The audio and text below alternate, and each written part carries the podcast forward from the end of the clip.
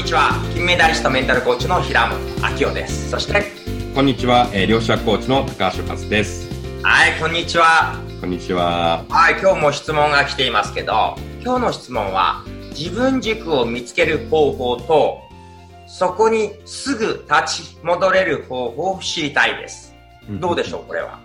そうですね。まあ自分軸、本当自分の軸で生きるってすごく、えー、大事なんですね。で、まあ、全てのものには実は軸があります。例えば、地球であれば地軸がありますよね。えー、太陽系では太陽を中心にこう惑星を回ってますし、目に見はミクロ量子の世界も原子の、えー、中には原子核っていう核があって、そこの周りを電子がぐるぐる回ってますよね。だから人間も自分の軸ですね。自分の軸が大事。で、これは自分が何のため生きてるのか、人生の目的とかですね、まあ、自分のミッションとかビジョン、そこが明確になってると自分軸で生きるようになりますので、えー、自分は本当はどうなりたいのか。まあ、私3つの質問をね、よく言ってですね、本当はじゃあどうなりたいのか。で、なりたい自分を想像させて、なり、じゃあそうなったらどうなるのかっていうことを繰り返していくと、本当の理想の潜在意識が求めている究極のゴールが見つかります。これが自分のビジョンがこう見つかっていくのと、あとは本当は何をしたいのかっていうことですね。えー、まあ、いろんな悩みとか、そうですね、いろんなあの現状課題とかあるかもしれませんけども、じゃあそれが分かった上で、じゃあ本当は何をしたいのか。で、それが、例えばお金が無限にあって、えー、時間がいくらでも使えて、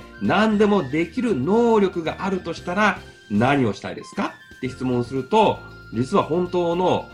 やりたいことが見つかるかも。これがミッションにこう繋がってくるかもしれませんね。うん。そして三つ目質問が、本当は何を手に入れたいのか。うん。ね。えー、自分が本当に得たい価値は何なのか、自分のバリューですね、価値観につながってきますから、自分のこの本当に、えー、なりたい自分、理想の自分像とか、自分のやりたいこと、そして本当に得たい価値は何なのか。まあ、そこをですね、どんどん、えー、まあ、これも内観して自問自答でもいいですし、まあノートに書き出しても結構ですので、そうするとだんだんこう自分の軸を見つけることができます。なので、まずはこの自分軸を明確化することが大事なんじゃないかなと思います。まあ確かに高橋さんがおっしゃるように未来から発想するとか、制約のない未来から発想するとか、本当に手に入れたいものから発想するというのはおっしゃる通りですよね。えっ、ー、と、そこの上にもう一個乗っかると、例えば、収入、欲しい収入とか、練習とか、地位とか、ポジション、すべて得たとしても、それでもその先やりたいことはっていう、そういう発想はまさにね、制約のない発想だと思うんですけど、今度私の方からお話すると、まあ、私のライフキャリアデザインの2日間セミナーで、しっかりこの自分軸見つけるプロセスやっていくんですけど、例えば子供の時夢中になってた遊びとか趣味とか、同じゲームでもそれ何のためにやってたとか、自分が好きな場所とか、好きな人とか、えー、好きな瞬間、時とか、好きな感覚とか、こういう五感とかワクワクするもの、今までの成功体験や、えー私服体験、人生を変えた出来事であり、まあこれらをありありと思い描いていて、じゃあ自分の軸なんだろう。えー、過去の原体験から調べていったりもしますね、私は。